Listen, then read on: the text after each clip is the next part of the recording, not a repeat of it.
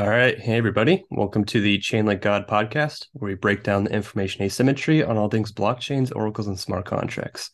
So, as you probably noticed in the past, I don't know, past couple weeks, crypto has been absolutely exploding again. Uh, you know, earlier this year, we saw the downfall or the contagion of Terra Luna exploding, and then Three Arrows Capital falling, and then Celsius collapsing, and then a bunch of other hedge funds and uh, CeFi lenders collapsing, and that was a pretty painful experience. And earlier this year, and I figured that you know we had gotten past that point by this point, but uh, obviously not with the collapse of FTX and the uh, Genesis liquidity crunch and all the contagion, all the CeFi lenders running into a crunch again. So we're in that whole situation all over again. So you know, I thought it'd be interesting for the Crypto Oracle to provide our perspective on these whole situation, uh, like we we have before, on areas that crypto need to improve, and then just generally discussing: is there a way to mitigate this impact, or is there a way to provide transparency in order to kind of prevent this situation in the first place? So,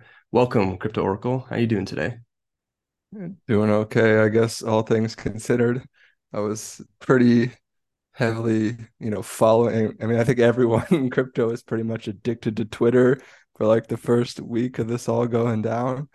It, kind of, it, it kind of actually was kind of a vibe on Twitter. I, I gotta admit, like it was kind of fun. Everyone was on there, even though we were all, everything was on fire, and obviously a lot of people got wrecked and and this or that. But it was, I mean, Elon probably loved it because everything was happening on Twitter. But um, seems to seems to be settled down at least a little bit the, the last few days, but I'm sure there's a I'm sure there's more coming. What's funny is that like it seems like, you know, like a lot of what we're talking about here, I mean, some is from facts, some is going to be speculation, but like it's, it seems like this all was like contagion from the Luna collapse. It just like took a long time to play out, and then also like you know some other actions taking place, like CZ selling the FTT, and then that you know basically collapsing the house of cards more. But it, it seems like this is just stuff that kind of extended out, and then a few a couple events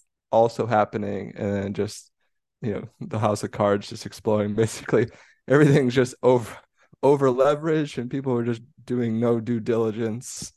Uh, I mean, particularly all these CeFi institutions doing no due diligence and you know creating massive exposure or massive leverage that was you know unsecured basically. Yeah and just to provide some context if you haven't been following the the ftx saga which i'd be surprised if you haven't but effectively tldr uh alameda trading firm ftx and exchange both run by F, uh, ftx alameda quote unquote borrowed aka stole $10 billion of user funds from ftx lost it trading in some way in the crypto sphere. And now FTX and Alameda are bankrupt and insolvent and owed about $10 billion to users. So that's, like you mentioned, was basically run on a delayed process from the collapse earlier this year where almost every CeFi lender either collapsed or had a liquidity crunch or ran into some losses. And, you know, Alameda was one of the larger lenders within the ecosystem. So yeah, I would say that it's it's kind of interesting, you know, seeing things unfold on Twitter itself, the citizen journalism, uh, being able to dig through the on-chain wall addresses, hearing firsthand accounts from employees, apparently themselves from FTX, and then everybody kind of speculating, coming to consensus. Some wrong theories, some right theories, but uh, it's kind of interesting that you know, based on the data, you know, the limited blockchain data that we have and the info coming out from first party accounts that like we were able to self organize and kind of create a narrative on crypto Twitter, which you know that's like that you know FTX is almost like timeline A, and then at the same time there's like a timeline B of like Elon acquiring Twitter, you know, firing like eighty percent of the staff, and then yeah, that uh, you know, it's kind of it's just kind of interesting how those two timelines merge, and then uh, now we don't know if Twitter is going to survive. I think it probably will. They'll probably become more more a little bit janky uh, I've seen a lot more bugs and a lot more performance issues, but you know, it's uh, you know, Twitter collapses. I don't know where the crypto ecosystem would go. I put out a tweet and everyone said like Reddit, Discord, Telegram, but those are all like permissioned ad hoc groups. So, you know, it's it's a little ironic that like our crypto industry, you know, it's runs on decentralized infrastructure, but then our social layer is all like one platform, one one social central platform, which seems like a risk. But uh, do you have any do you have any thoughts uh, if this would you consider this to be like a bigger FTX situation, a bigger collapse than like Mount Gox, or what do you think the difference in like ramifications are between those two situations?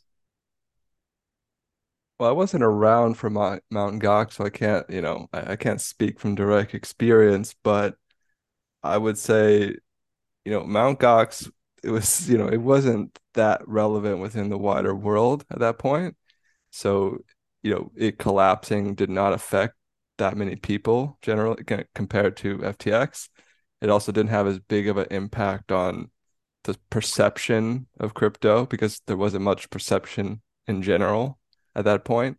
There was very little awareness of, I mean, it was mostly just Bitcoin. And so there wasn't really much awareness in general of crypto at that time. I will say that, you know, I'm sure at that time people thought genuinely though that like is, is this over? Like, is is crypto over? Because it's newer, it actually you, there's that more of that type of uh, thought pattern, and so I think in that regard, you could say maybe it was worse when you're like you're really wondering like, is this all just is this the end of all this?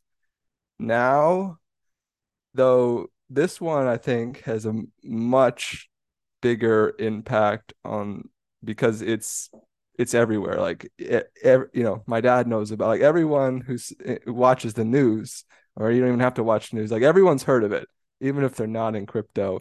And and for and it, a lot of people who don't who think crypto who are kind of skeptical of crypto, which is a lot of people. Well, this is just like fuels that fire.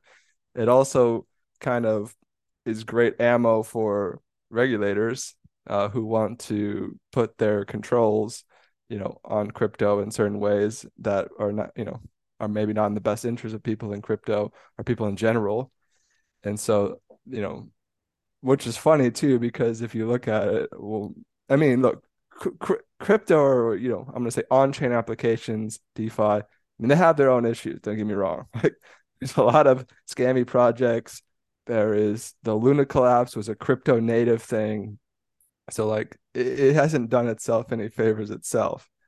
However, all this major collapses have been, you know, besides Luna, it, well, has been like CeFi. So, you know, the fact that, you know, that was, you know, Celsius and FTX and not maybe Genesis now, all these big ones, you know, they're the one, you know, three arrows. And so it's, it would be really unfortunate if they try to clamp down on on-chain applications when Aave, Compound, MakerDAO, like all these protocols held up very well during all this. Like I've definitely noticed that like pe- people who are like who heard about FTX and they know the situation, like, oh man, this is why I don't trust DeFi. And you know, it's DeFi was like the answer to all this CeFi contagion. Like FTX was basically trying to regulate DeFi away because they knew it was a competitor to them. So they were trying to implement and they were working closely with regulators to place regulation where like DeFi front ends would have to be basically locked down and KYC'd and restricted access. And like they were trying to basically regulatory capture and create a moat around themselves so DeFi couldn't be competitive. So like DeFi is transparent infrastructure running on chain. Like you said, it's not perfect. the UX is terrible. You know, some DeFi protocol gets hacked like every other week for like hundreds of millions of dollars. Like it's not perfect. But CeFi is like CeFi is this really weird middle ground where like you have the shadiness and the opaqueness of traditional finance and then you have like the sleaziness and the speculation mania of crypto. And like you combine those two and then you just kind of have like giant companies with giant slush funds of crypto that they end up doing pretty questionable things with to try and generate that 20% uh, definitely sustainable yield for their clientele or patch up some other losses elsewhere. But you know I, I do agree that like ftx collapse, you know, on a per like a percentage of crypto, it's smaller than Mt. Gox, but like FTX was working closely with regulators. You know, because Sam was donating to political parties, the whole situation became very politicized and became more of a household name because of that, in part because of that. It's like people know FTX, you know, they had a fucking stadium named after them. They had Super Bowl commercial, Larry David and, you know, Tom Brady promoting it. Like it was much more of a household name. And like now that's collapsed and you know, I I think that that's going to bring question into the crypto narrative, even if it you know doesn't have anything to do with DeFi. It's still crypto, and it's all the same to people, which is unfortunate. So I, I think DeFi can survive it, but it's just it's unfortunate people commingle the two concepts. Yeah, I am noticing though is that people generally are like, you know, wow, is this like? I've seen some people really think, you know, is this the end? Like, like so in some ways, like people, this is probably the worst um, sentiment wise that crypto's been in a while, in my opinion. Uh, I think people are like, this might take a while to clean out. Um, and the question is kind of where does it, it go from there? It was well, I was actually, to be honest, I was quite shocked. I mean, I, I think everyone was, but I was pretty shocked with that this happened. Now, I wasn't shocked that Sam was a bad apple, you know, or that, you know, this maybe happened to him. I never really, to be honest, I never really bought his whole thing about, you know, if, just watching that effective altruism video, I just couldn't take that serious. I, I don't know, it just didn't sit right with me. But to see someone who is so connected with politicians, with all these different you know nonprofits and, and institutions and all this. And you know yeah like you said name on a stadium. Like that i was like usually you don't see people like that collapse like that. Um and so that was pretty shocking to me. Um just and when you think about it too like i i, I have mixed opinions on you know regulation, but you know the fact that, these CeFi institutions are largely unregulated. Um, a lot of them operate off seas because they either can't operate on the in the U.S. or in certain jurisdictions, or I mean, maybe some of them just didn't want to, and maybe some of them are just bad actors in general. I don't think all of them are by any means, but they definitely were taking you know massive risks that they probably or at least would a lot harder to take um, had they been under more scrutiny. And so, yeah, it's funny that all them is calling for regulations when the, the ones they were the person they were working with regulation was by far the worst apple in the whole bunch. And it's like, okay, like so I don't know. I, I have mixed feelings, but um yeah, I mean that you kind of all these institutions to operate off, you know, outside of jurisdictions and then you know human nature i guess takes over. And and i think it's tough too because these see like they are these CeFi institutions i mean i'm not giving a pass or anything by any means. Like they took ridiculous risks like all this like these unsecured loans worth hundreds of millions of dollars to like bench like vcs like three arrows and stuff and that's like ridiculous risk taking.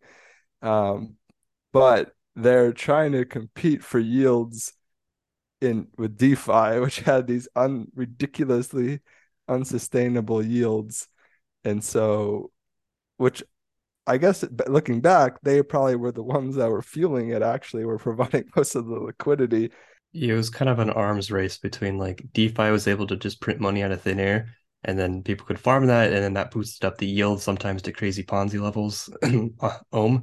But you know, CeFi firms, you know, they, they could generate that level of yield when they have like $10 million of deposits, but then they started getting billions of dollars of deposits, tens of billions of dollars, and they were still expected to earn that 20% plus APR. And you know, the more capital you have, the harder it is to generate that yield. And so they just progressively took on more and more and more and more risk. And we, you know, that ended up being the collapse of Celsius. And that's uh, other CeFi lenders who, you know, lending to different actors to try and generate yield, and then they started lending to riskier and riskier entities. The cl- quality of the collateral went from like you know Bitcoin, Ethereum to like self-issued tokens like CEL and FTT to entirely uncollateralized, totally no collateral, and then you know once one domino falls, then the whole thing kind of starts to fall over and, and collapse. Uh, on the point of like, I've seen people argue like in terms of regulation that like you know the reason FTX was offshores, you know, that's because that's proof like U.S. regulation around crypto works. But I think it's kind of inverse where like FTX had no real competitors like in terms of derivatives trading because the regulatory unclarity in the U.S. Like there was no competitor in the U.S. because there's no clarity on how to create such an exchange and be compliant. You know, any product people tried to create basically got shut down. So, you know, offshore shady entities will always exist. Like you regulations in one country can't prevent a company in, in another country from existing. But if you have more clear regulation, then you can have more competitor, uh, clear competitors who are more transparent, and you have all these you know, safe competitors, regulated competitors in the U.S. Why would you go use a shady offshore exchange if you can get the same product that's better, you know, where you live locally? And so it's kind of like an unfortunate situation. And like Sam was pushing for regulations. He was one of the bigger people pushing for regulations, but of course in a self-serving manner. And so I'm sure more regulators will be much more wary of any crypto actor, unfortunately, good or bad at this point. But I think the reality still is that there's going to be some form of regulatory clarity, and there has to be in order for you know projects and institutions to feel cap- uh, comfortable stepping into Web three and so they know what the hell they can and can't do. Because at this point, it's just don't operate in the U.S. Like it's just it's not worth the risk or the regulatory clarity at this point, really. Yeah, I don't really see the crypto markets taking off like big, big, unless these large institutions come in. And for better or worse, I mean, I know some people have this vision that you know crypto is going to be this alternative thing and it's going to beat the man and this and that and and that's all fine and well, but I don't think that's really realistic. It might be a it might be like a sub underground economy. It can be that, but that's you know that's going to be limited. And and yeah, you might sacrifice. You're probably gonna it's going to sacrifice some trust minimization more than likely. Um, but hopefully, it brings certain benefits though at the same time, like certain levels of uh, higher levels of transparency, higher levels of corruption resistance, I guess you could say, um, or at least like you can see. What's really interesting about the FTX is like you can see their crime kind of in real time in a way. Like I think it's very hard. You you couldn't really do that in the traditional system because it's all opaque, and so like having these on-chain analytics, like, is very interesting, and that you can kind of like, like up. Oh, see, there's pretty much proof here that you guys are doing something nefarious or something like that. Um, so continuing to bro, I think I think that's kind of what the industry really is about more and more is basically providing proof of things. Putting everything that you do has to have a proof behind it, or at least you know. And there's different degrees of proof. You might not be able to get a hundred percent proof, but we can get a lot more proof than we were used to in the past, and I think that can build, you know, over time. Yeah, it's it's not perfect, but then like when people people saw the quote unquote hack happen in real time and then moving funds, like everybody was doing everybody was chain analysis at that point, tracking every movement, seeing all the tokens being swapped, seeing the ass another portion of the assets being transferred. Like if some like traditional finance institution collapses, like you would have you have no idea what's on their books or like what their assets are or what the risk exposure is. But because people are able to look on chain, they can get some sense of what exactly that institution's risk profile is. And it seems like that's one of the major value props is like just being able to put a portion or all of your books on chain so people can actually know what the hell's going on, even if, you know, you don't have full trustlessness or permissionlessness. You still have, you know, core advantages of transparency. Let me ask you this. So like I'm curious your thought on this because like on one end, you know, the the interesting thing about kind of cryptos like you could do a bank run quite easy. Um and in some ways that kind of holds the you know institution that's holding those funds responsible. Like it, it kind of keeps them in check i guess you could say or can be used that way. Um but if you have like rumors or whatever and then everyone pulls their money out and then like you know that can also create i think problems at the same time. And I think also like people also want to, I mean, the reality is a lot of people want to put their money into like an earn program through the exchange. And that yield doesn't just come out of nowhere. Like I think Eric, I saw Eric Wall say that, like, look, these aren't risk free yields. Like there's no risk free yields out there. Like they have to take on some risk, usually with by lending. Um, and so they're not going to be all. They might not be one to it depends on what type of exchange. Maybe you separate though the exchange from you know this or that, but like you know all these people who want the yields on the CeFi exchange, well, those yields don't come. Like if you just wanted to trade on the exchange, like that's why Gemini, I think Gemini they have their exchange and they have their earn. You have to specifically deposit and earn, but like you know you, the yields on these exchanges they're not they're not risk free. Yeah, I think there. I've seen like confusion of people comparing like exchanges to banks, and like exchanges are not banks. Like they should have your deposits one to one. They should be available anytime. Like, you know, if you're just looking purely at the exchange portion, a bank run shouldn't be possible. It should be backed one to one. Everybody can withdraw in, you know, maybe not instantly because blockchains aren't blockchains are slow, but you know, the funds should be there and they should not be missing. So like people comparing like, oh, you know, people try to do this to banks, but like banks are, you know, that's lending and borrowing and exchanges do do lending and borrowing. And like you said, like those you know, if you try to withdraw and they don't have enough money, it's because they don't have it. They lent it out. Like that's that's how you got the yield in the first place. I think one thing is, uh, you know, a lot of the lending products on CeFi and uh, exchange lending products is it's not clear where the yield comes from, like at all.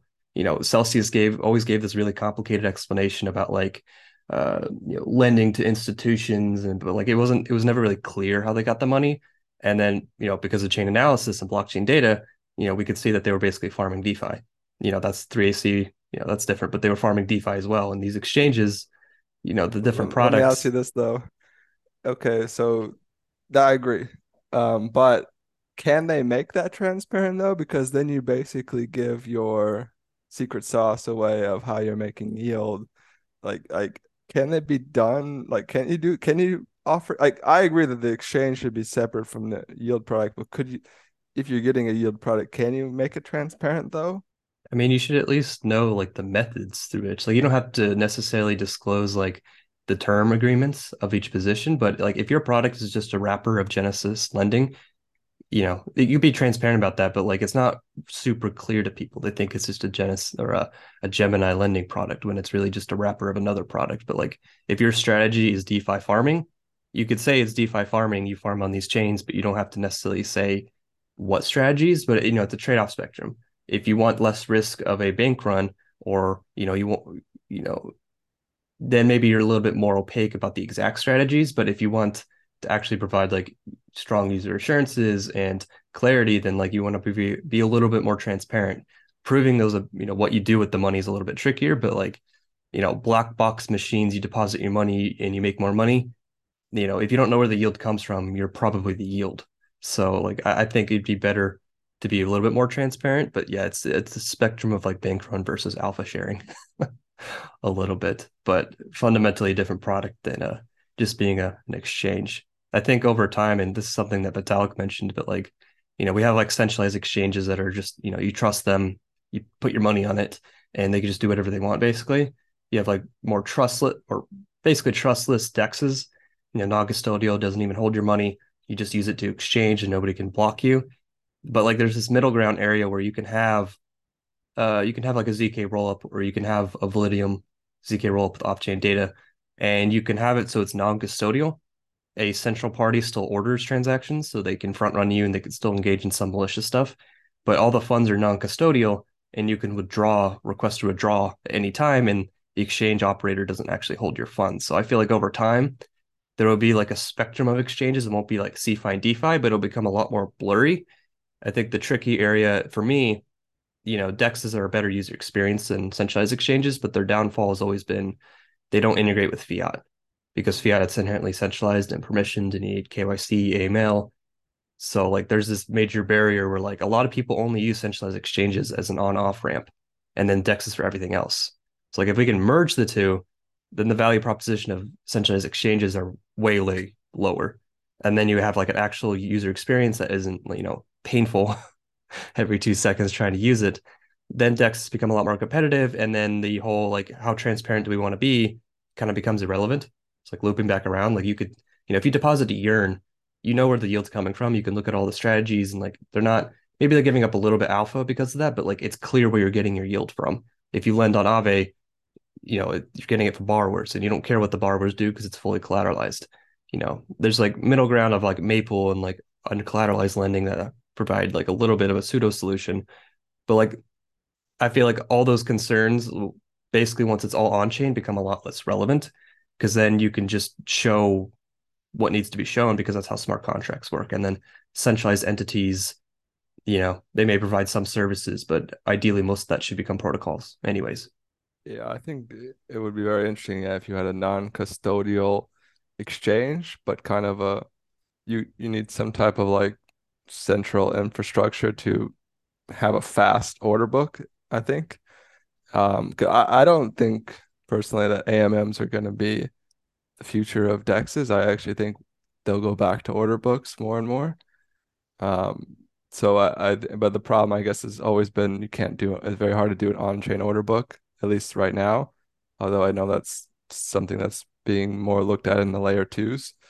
But I think yeah, if you could get a non-custodial, uh, also if you yeah non-custodial DEX with order books that was also maybe had a fast matching engine, maybe they could open source some of the code on it, um, or or open source the code on it at least, but maybe like host it in a certain way where it's you know maybe you have a very small quorum of nodes where it's like only a few I mean, that's basically how like DYDX works. Like yeah. now they're like a Cosmos chain, like 100 validators. It's, you know, you have to trust those validators. So it's not really a ZK rollup level of security, but like they control the ordering, this committee, and then it's like, it's not fully decentralized like Ethereum, but it's not, you know, like a single operator. It's more like a collective of operators. Yeah. Re- it seems like the reality is you, you can, I don't think you could have a fast order book on Ethereum, at least layer one, like, or at least not anytime soon um, and so like there are gonna be trade-offs. I also think like I know everyone like I'm like look, uh, you know most most people I know custody themselves, but the reality is I think a lot of people don't want to custody themselves, even though it is the best way, and, and it's really not that hard.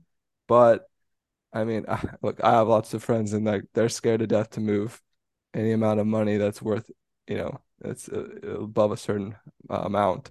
And also like with updates and like oh is this a legit update? Is this not?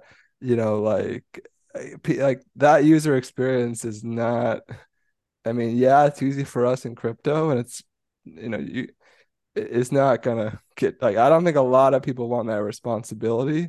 Like if you press the wrong button then you lose all your money. Your money's just gone. Or yeah. Or you, like there's no do back. Or you forget your key um, or also just work people just have around you know fears about unknown hackers or whatever. Like they're not technical savvy. They're not. I mean, I'm not even that. If you're not technically savvy, you know, you can make mistakes, and so you know, I I don't I don't think it's really realistic for everyone to custody themselves. I mean, I, I get if you can, you should, but I don't think that's how you're gonna make it mainstream. At least unless you start to get way better UX that's super simple and you have like, you know, key recovery methods that, you know, are secure so people people fuck up. But like even then, like do backs, like or maybe you maybe there's a service that, you know, help like if you want to put some trust in it, you can get a do back or something. But like I don't know how that would work. But anyways, I think those are big barriers.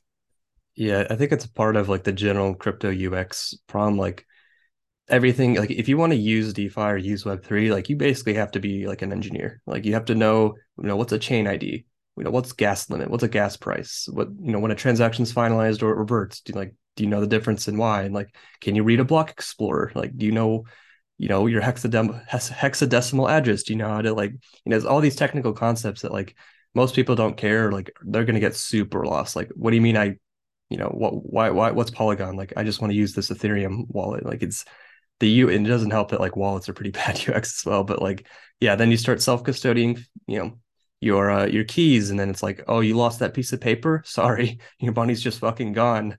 Good luck. Try again next time. Like that's not it's not an acceptable deal to most people. Um, so they just use you know Coinbase. They trust them, and for most people it works. But you know, then you turn out you know your exchange you trusted was FTX, and then you lost all your money, and it's you know people are used to entrusting centralized institutions and until we have like better social recovery systems or, you know, key sharings where like a key is split up across multiple entities or native account abstractions. So your account uh, could be natively split into multiple keys. Like it's, there's different ways to make the UX better. Some of them have to be done at the infrastructure level. Some of them could just be at the wallet level. But like if you try to use Web3 today, like even if you know how to self custodiate yourself, like you know, you have to connect the your hardware wallet to MetaMask and then connect MetaMask to the web app. And then you have to, you know, parse all the information. You have to sign this transaction. When you look at it on your wallet, it's just a bunch of hexadecimal numbers. You have no idea what you're signing. It could take all your money. You have no idea. You're, you're kind of just trusting what it says. And then some point in the process could break anyways. And so it's like, it's no wonder why people trust centralized exchanges. They just, you know, they connect their bank account, they buy some crypto, they're done. Like it should be that easy in crypto and DeFi. And, and until it's that easy, it's only going to be engineers who actually do the down and dirty and use DeFi directly itself. I think there'll be abstractions, but you know, we're not at that point yet. So like I don't think blaming people for having their funds on centralized exchanges is the right approach because then they're just not going to own crypto, which you know, obviously that's a worse solution. So it's like a UX and engineering problem as well as like an education problem. Like it's not that hard to self-custody, but like they need to know what the risks are and how to do it and like all the nuances. So I think we'll get to that point eventually, but we're probably not at that stage yet. Yeah, I agree. it's gonna take it's kind of a uh, things that the industry needs to work out. Like we we got still got a bit a while to go. To, I do uh, feel that we're almost like speed running finance. I've like I've used that analogy before, but like all the liquidity crunches and the bank runs and the like Ponzi schemes like that happened in like I don't know like 1800s, early 1900s. We're kind of just like doing that again, except like 100 times faster. and so like eventually we're going to catch up to traditional finance and then exceed it at a faster rate as well. But like for now, we're still in that like you know pseudo bank run pre-Fed era of like no trust and then every institution could just collapse in a cascading manner and like you know maybe we probably don't want like a fed type entity in crypto, although it seems like that's what Binance is trying to do with their insurance fund, basically become a, a central bank or like the IMF lender of last resort, which eh, you know liquidity crunches are good, but I don't like a single centralized entity being the lender of last resort in crypto. You know, if you make one mistake, you're just going to get acquired by Binance, and you have like no other no other alternative. But at this point, you know, with all the collapses in CeFi and DeFi or CeFi lenders, then every DeFi protocol getting hacked, not every protocol, but most many protocols getting hacked like every other week, losing hundreds of millions. And you know, it's it you know, crypto's the lowest it's been in terms of sentiment. And I think it's pretty obvious why. I think you're right in the speed running. That was actually also pointed out in that Bloomberg article about crypto, uh, how like you know, basically we're doing all we're we're trying all these experiments in finance and a lot of these experiments were the same things that they you know that finance has done over time and running into the same types of problems but also with some new innovations as well like the you know AMM's kind of a new type of innovation and so um yeah uh, just got to keep going I think um and hopefully get back to you know we have to start really start building products and services that people will use that are beyond speculation. Like speculation isn't a product. Like you can only speculate. You're only speculating that eventually there'll be products and services that people actually want to use. Like like just this or else it's only a, a casino. And then well the casino and, and really uh, uh, uh, yeah like i said before the casino is only valuable this casino is only valuable because the idea that it will eventually produce something good. Um, and so people like we have to really get back. I sometimes these things are good because it forces like it forces a lot of this shit out and and and people who actually are really trying to use the technology to provide services in unique ways or provide certain guarantees on services, you know, those people then stay around and and build. And sometimes you go into this kind of hibernation mode for a year or two. A lot of people are just building, um, and and you know, so and then out of nowhere the industry starts to like you you blink and then now now it's starting to rise again, and so that's probably what we'll enter into here. But I, was I was surprised by the way that the that uh, J.P. Morgan. I mean, they just they they were they were saying that um, yeah, it was the CeFi institutions, not the DeFi protocols that actually um, caused this particular mess. I was very shocked that they actually said that.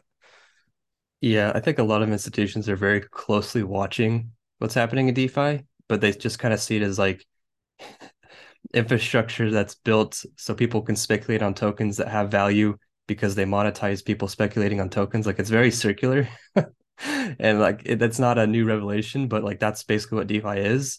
And the use cases that are actually like needle moving, like stable coins or real world assets, have like this trade off of not being as trust minimized or they being a little bit more centralized. And so like there's people who like you know, push back against that because they want the ideals of DeFi being this decentralized, permissionless utopia, which you know I think realistically there has to be a compromise between the two because if DeFi just continues to be like this money printer machine where people print tokens and then people speculate on the tokens because maybe those tokens can you know accrue more tokens and like you can stake those tokens and wrap them and go through this whole layer of uh, uh, composability. And so like you don't even know what asset you hold anymore because it's been so, been through so many protocols. But like you know I, I think that we're already seeing some protocols shift more towards real world assets. I know MakerDAO's onboarded some assets. There's actually under collateralized lending. Stablecoins are the first real use case of of DeFi, in my opinion, or of crypto, being able to provide the basically the best of both worlds. But yeah, until we reach that point, you know, DeFi is not really going to solve major problems if it's printing Dogcoin 87 all over again. But I think that, you know, we mentioned this before, but like you know, the key innovation is like the ability with native coins, you know, you could see full transparency. You could see the books, you could see it, who owns what, you can see, you know, like Yearn, what they're generating yield in. You could see Aave, you could see every asset, but you know, people transition from CeFi and centralized institutions into DeFi because they want that trust minimization, they want that transparency, they want that control of assets. But given the lack of interoperability between the on-chain off-chain world, between blockchains, there ends up being a lot of wrapped tokens within DeFi. So, you know, wrapped BTC, billions of dollars of Bitcoin quote unquote wrapped onto Ethereum, which is just BitGo holding custody of the Bitcoin and the minting a representation of it on Ethereum. You know, any cross chain token is some bridge or some entity holding custody and minting a representation. Pretty much every L1 bridge has a bridge to Ethereum, so they can siphon liquidity from Ethereum. And there's some custodian. So, like, people escape to DeFi for trust minimization, but then they end up just interacting with assets issued by the same parties that they were trying to get away with, get away from in the first place. And so you know, with a lot of these assets, you don't really know what's backing them. You know, like we saw Sollet tokens on Solana, uh, which the custodian was FTX, but you know, it wasn't really clear if FTX was the custodian, and then it was, and then it wasn't clear, you know, if those assets are redeemable. So like SOBTC and SO ETH on Solana, you know, the custodian was FTX, and so when they collapse, there's a lot of confusion, and eventually those assets basically collapse to zero. But there was no transparency into the books so there was like a lag period until people realized like, oh wait, we can't redeem this. There's nothing backing these coins anymore. And thankfully, protocol has mostly offboarded those assets, but like it's this weird risk where like, you know, if some wrap token just becomes immediately insolvent and unredeemable, the value of that asset just goes straight to zero. Like it doesn't like glide down to zero like some coin being dumped. Like it just goes, it, its fundamental value is zero. Like, uh, and that creates like a lot of risk within the ecosystem as these wrapped assets become more and more used and so the ability to like, like bring transparency into the books of you know the reserves backing those assets can make the DeFi ecosystem a lot more transparent. Maybe still a circular economy, but at least more transparent for people who want to, you know, play in that casino. Um, and so the you know I, I think that that'll become increasingly important infrastructure. The ability to have you know proof reserve for stable coins, for tokenized real world assets, or for bridged assets. Like that'll become increasingly important as people shift away from CeFi and DeFi or into DeFi rather. Uh, I think furthering that too, I mean, I guess that would be where a, a regulatory framework could come into of like, what happens if that off-chain asset runs into an issue? Like, people who own that on-chain should type a legal claim to that. Now, that's going to have to be settled off-chain more than likely because those assets exist off chain and there's going to be probably going to have to go through some legal proceeding and stuff but i think that would be the point of having some type of framework. I don't know. I don't think you could do that on like how would you enforce that on chain when the a- assets unless you know maybe over time all assets become tokenized in a way but i think that's where a regulatory framework would make some sense and that okay you have a legal claim to it so you, you might not get fully redeemed if they run into issues but that's the same in the real world but you know you, you have a claim to basically if they go bankrupt or whatever you have claims on all that stuff Yeah, I think like the the liabilities are just on-chain tokens. Like, you know, if you're looking at what the collateralization of wrapped Bitcoin is, you already know what the liabilities are. It's how many wrapped Bitcoin tokens exist on Ethereum. Then you just need the reserve data, and then you can just compare the supply on Ethereum versus what's actually backing on a Bitcoin, and then you can determine solvency and liquidity. And so, like being able to prove, hey, these assets are actually backed by what we say it is, regulators would want to see that information users would want to see that information and protocols can see that information um, you know like there's different ways in order to use proof reserves in defi you can have it within the minting function of the coin itself so you can only issue more you know like wrapped bitcoin if there's a, sufficient amount of reserves already backing it on you know by bit hold that's being held by bitcoin on the bitcoin chain uh, as well as like you know Aave can implement a circuit breaker so if some asset becomes immediately uncollateralized you know then they can basically halt borrowing and lending on the uh, on the protocol. You know, which to be clear, proof reserve doesn't prevent a token from being uncollateralized. Like a protocol, you know, BitGo BitGo deciding to rug everybody and steal all the Bitcoin that backs uh, BTC, but it kind of it could prevent like the contagion effects and the onset, like the the the bank run or like you being able to use these unbacked tokens to like steal all the funds in a protocol, like minting a trillion unbacked wrapped Bitcoin, depositing that to Aave, borrowing the entire protocol and running away with the money, or you know, it's some variation of that type of exploit. Like proof reserve can kind of prevent that because it can say, hey, wrap Bitcoin is no longer backed. We're going to halt operations, can't deposit wrap Bitcoin, can't borrow against it. You know, there's still going to be losses, but it won't be your entire protocol. It'll just be a portion of it. And that's obviously better. And if you can't even mint unbacked tokens, like new unbacked tokens, that's obviously better as well.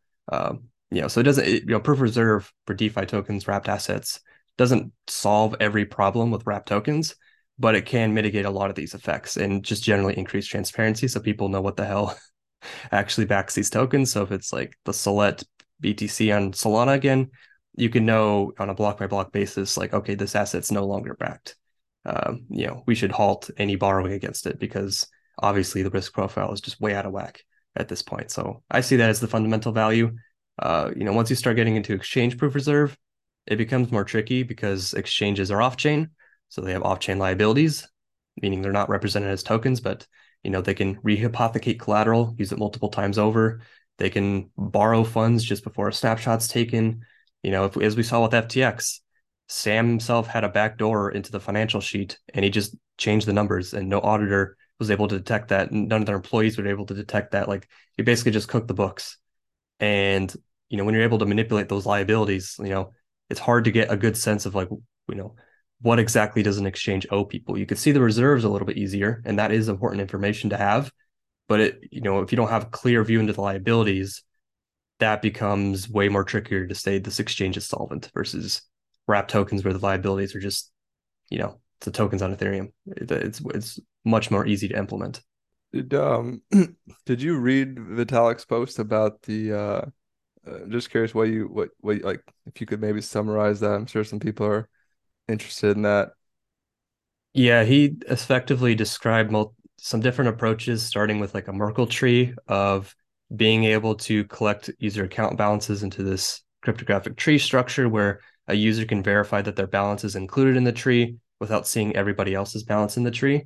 And so, if enough people check that tree, uh, then people can be assured that those liabilities are accounted for and then they can make their addresses public. So they can assign something with their address saying, hey, we own these funds in this address.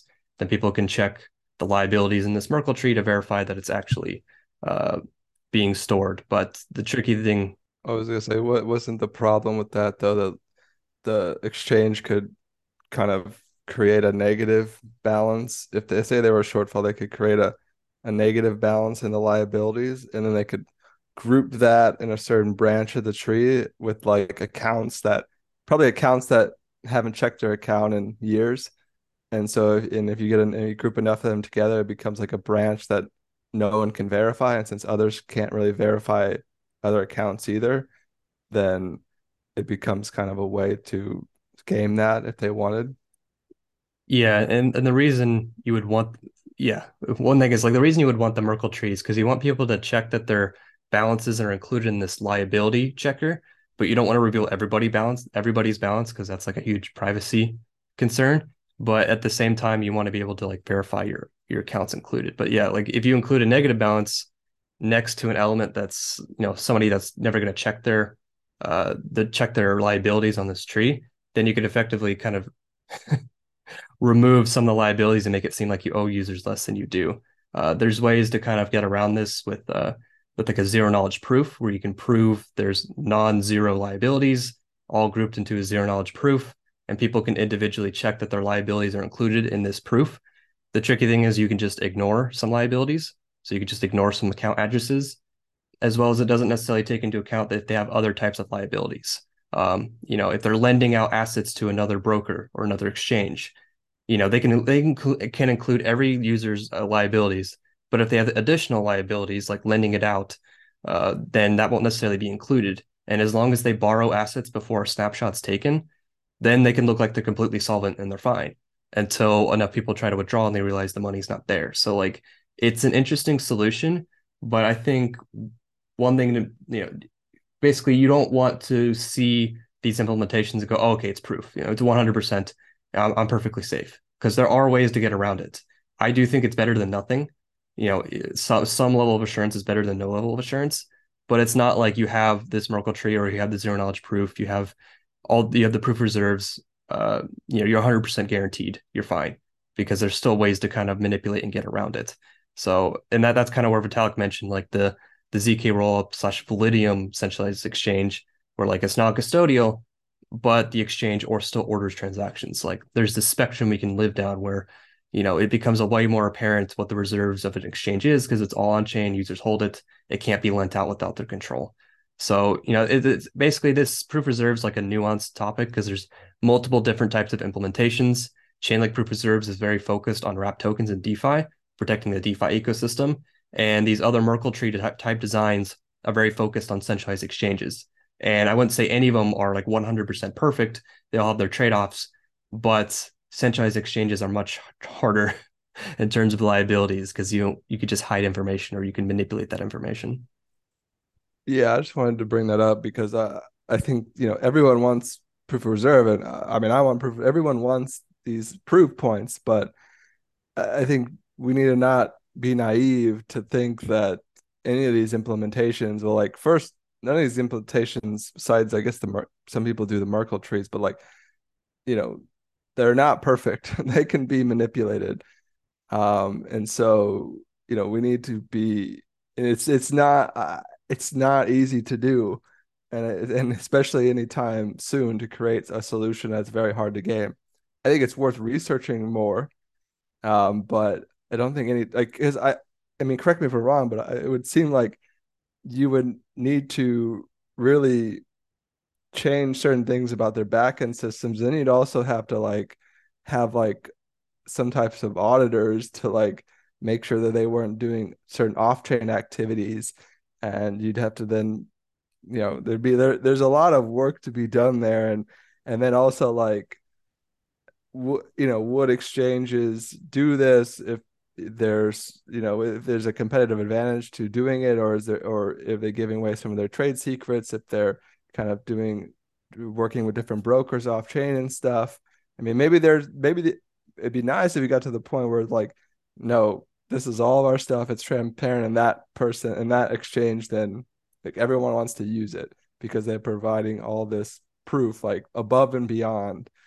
Um but it seems like a lot of people flock to where the liquidity is and where it's easiest to make money. And that sometimes that comes with other risks that they're not telling you about. Like i'm pretty sure a lot of people went to ftx because there was um they had this market making thing that was you know people were winning more trades over there or whatnot. That, that's what i saw. I never i never used ftx but um anyways i i just want people to like not be like think though this problem is just oh it's going to be solved right away or you know it's not going to be solved you know probably anytime soon. But at least hopefully we're thinking in that direction. Yeah and i mean realistically a lot of proof reserves on a lot of people's minds right now. Uh, but you know if you think from an exchange's perspective when the next bull market comes and everybody just wants to go where the money is and the yield is and people are less concerned about security and proof is it worth the development resources to implement that today for concerns today if people may or may not be concerned about it in the future? Now i think people will demand proof reserve in the future going forward. I think it'll become more of a standard. But you know exchanges implementing proof reserve you have to touch your private keys more, more times than usual which every additional time you use a private key that's a risk of exposing it. You know, you have to deploy infrastructure. You have to implement a solution that isn't even 100% perfect, and then a, a, new solution may come out that's even better, or you know, an evolved version of an existing solution. So like, it's not like a one and done. Oh, just use use the solution, you'll be perfect. Everybody will trust and love you. Like it's there are costs associated, but I think in the long term, both within CeFi and within DeFi, people demand more and more proof of solvency. Um, you know it's the loudest right now because you know people lost 10 billion dollars you know just a couple of weeks ago. So it's very much a, a sore point for people but I, I just think over time it'll become more of a standard. But yeah it's not a one and done oh you know just implement this merkle tree you're perfect. You know you can never be rogued you know everybody's happy. Like they could still get exploited and lose all your money. Like let's be real here it's good to have proof reserves you know to show that you're solvent but if you get hacked you know you're insolvent right? It's not proof reserve is not an anti-solvency mechanism. It's a transparency mechanism. So people can make an informed decision of where to go, but it's not like a, a perfect safety mechanism. It's only within DeFi where you can actually implement proof reserves as a circuit breaker or as a checks and balances system. So like if you want levels of trust minimization, you still have to move on chain effectively. But you know, obviously there's trade-offs. I think security and uh, you know, being less Ponzinomics and DeFi is also important. But yeah, there's just a couple of nuances there, but I think it'll become more more widespread. Yeah, I hope people. I mean, I, I think we just need to keep moving in that direction. Like, yeah, it might not be perfect, but we have to move in that direction, but also be mindful of what are the like. Still be mindful, like what are the risks that are there? There's gonna be there's fucking risk in everything. Like I don't know, like, there's no like risk, the life is not risk free no matter what you're doing. Wait, so my um, ten thousand percent APY that wasn't risk free. But I mean, hopefully, though, people just demand higher standards, not just in CeFi, but in DeFi. You know, like everyone gets caught up in the bull run. Everyone gets caught up just aping into this stuff, and people making quick projects just to make a quick buck, and like you know, and then no one's checking each other, and everyone's just like riding the wave, and then people like we all knew that the last bull run was just like out of control like dogecoin like all these like meme coins and then these nft craze where these pictures these pictures that are stored on a centralized server are going for like 50 to 100 thousand dollars. Like it just like got ridiculous. So i mean it's not that shocking that the downfall was just as ridiculous right now. I mean, yeah, we we don't you don't know what form it's going to take, but um, you know, we kind of deserved. Uh, I don't say we like the market kind of deserved this in a way, considering how stupid it got for a while. Yeah, the, the same reason crypto went up so high, it went down so low. It's just absolute mania and then absolute depression. Like it's what comes up must come down. I think that, you know, crypto has a lot of good properties, but if everybody's focused on the speculative aspects, they won't notice that the Ronin bridge has been insolvent for two plus weeks and just nobody looked. and it was just completely insolvent for multiple weeks. So like we have this technology, we just have to like use it and then use it for a good purpose. Uh, if everybody's still kind of focused on speculating on tokens, then it's like ecosystem could be as transparent as humanly possible. But if it's all for like speculating on some dog coin, then it's like it's always going to be you know kept as a casino and seen as a casino. But it's not eventually the casino will end. And I mean, eventually, if nothing is built, the casino ends. Like, like there's no like it only exists now because of the potential of the future. Well, I mean, nobody really thinks like Dogecoin's going to have a super important future. It's always just kind of been like it's a dog coin. I but like it but coins. it but it still gets caught up in the vortex of crypto generally. Like and that it only comes out at certain times. Like it's random pump every two years or something. Yeah, I Uh, mean, ultimately, if the space doesn't evolve, it's just gonna kind of slowly bleed. Like it won't just like instantly go to zero, just kind of like bleed and become less re less relevant to most people. But I, there, I mean, luckily, we're I don't think we're going down that path. I don't foresee us going down that path. Otherwise, I wouldn't be in this industry. Otherwise, but it's more so like what do people focus on and what do they care about? We can't just care about security in bear markets. We have to care about it in bull markets too. Same with like real world use cases and real world assets and tangible use cases and good user experiences. Like we can't just say, oh, you know, it'll be a better user experience in a couple years when someone fixes it. Like people actually have to go out and fix it and make it a good user experience. Like it's we we we've been stuck in the uh, the internet of 1995 for like what like four years now. We're just stuck on that same era. Like we have to evolve past that at some point. yeah, I I agree, but it does take time. I mean, the internet took a while. I mean, if it's something that's gonna, this is just gonna be a a foundation from from which to build upon the next crop of things. But at some point, we we really need to get more utility. Like there's beyond like like can't just like the whole market can't be speculation. Um, so that, that that's really what I'm most focused on.